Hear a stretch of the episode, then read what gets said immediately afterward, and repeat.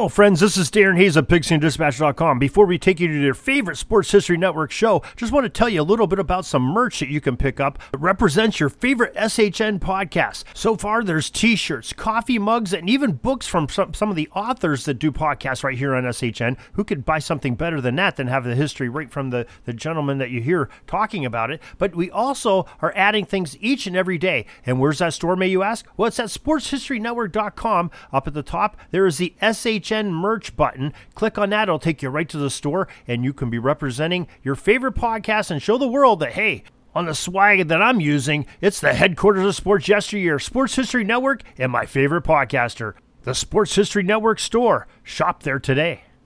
Now it's time to take a sports break, a look at sports history on a daily basis.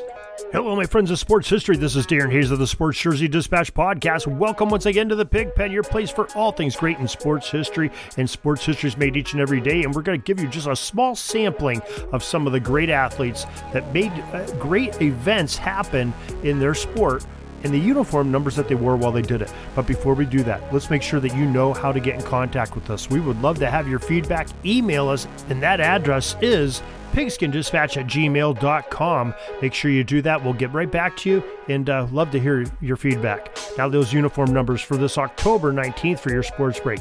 Uniform numbers 3, 6, 18, 15, 9, 4, 24, and jersey number 15.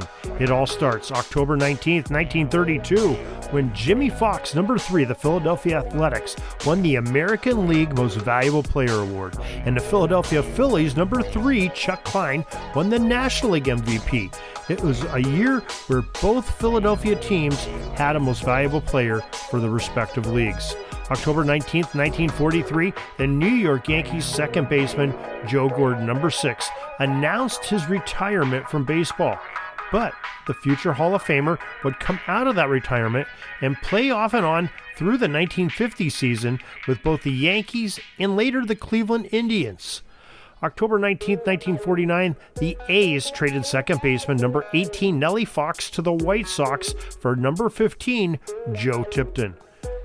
October 19, 1957, the Montreal Canadian number 9, Maurice Richard, became the first NHL player to score 500 goals.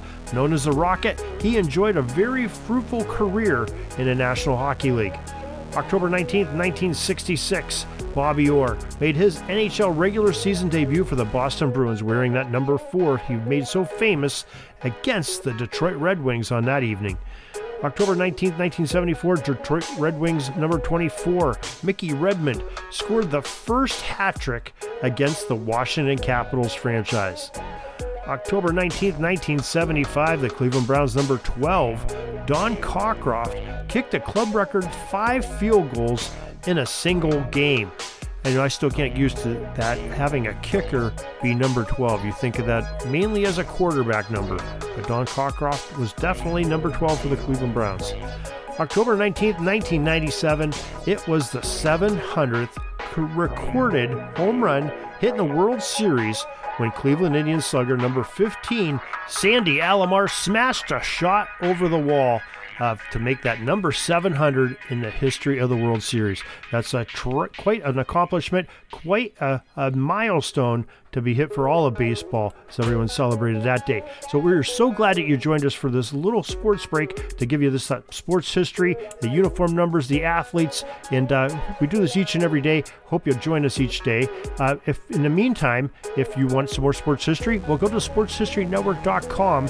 There are our podcasts, which is this one that you're listening to, and Pigskin Dispatch podcast, as well as Orville Mulligan, our audio drama that's set back in the 1920s with a fictional sports writer covering actual events uh, in sports history. It's a great educational thing. We have a, a piece over on uh, you know the uh, Army Navy game 1924 was out just yesterday. We have that re-released, and it's great things. We got some good stuff coming up here in the next couple months. I think you will really enjoy and really enjoy the sports history. Orville Mulligan, sports writer.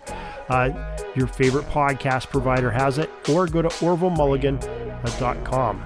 Now, also go to pigskindispatch.com and jerseydispatch.com for more great sports history in writing, and you'll check out our podcasts and everything else we have going on there for you. Till tomorrow, everybody, have a great sports history day. This penalty kill is almost over. I got to get back out on the ice. But thanks again for joining us for another great edition of Sports Jersey Dispatch Podcast. We'll see you tomorrow. We invite you to check out our websites, jerseydispatch.com and pigskindispatch.com, not only see the daily sports history, but to experience the preservation of great events and people that play the games. Find us on Pigskin Dispatch. It's also on social media outlets of Facebook, Twitter, Instagram, and don't forget the Pigskin Dispatch YouTube channel. You get all your daily sports history. Pigskin Dispatch is happy to be associated with the Sports History Network, the sports headquarters of yesteryear, found at sportshistorynetwork.com. This podcast is part of the Sports History Network, your headquarters for the yesteryear of your favorite sport. You can learn more at sportshistorynetwork.com.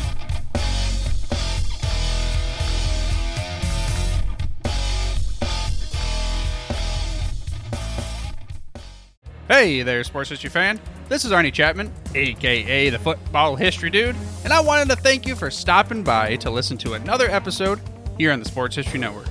Our podcasters are passionate about uncovering and sharing sports stories from yesteryear. And if you didn't know it already, we have over 30 shows across the network covering all sorts of sports history topics. In fact, here's a glimpse into one of our awesome podcasts here on the network. Each week, the official Football Learning Academy podcast will take you deep into the history of pro football through interviews with players, coaches, or administrators in the NFL, as well as interviews with Pro Football Hall of Fame selectors, authors, and historians. You'll learn how the game evolved and important moments that shaped the sport into what it is today. And don't miss the Pro Football History Nugget of the Week. Listen to the official Football Learning Academy podcast on the Sports History Network. How about that? I bet you're super hyped to go listen to that new podcast, right? Well, to learn about this show and all the other podcasts on the network, head over to sportshistorynetwork.com forward slash podcast. Again, that's sportshistorynetwork.com forward slash podcast. Head over there today to find your next favorite sports history podcast.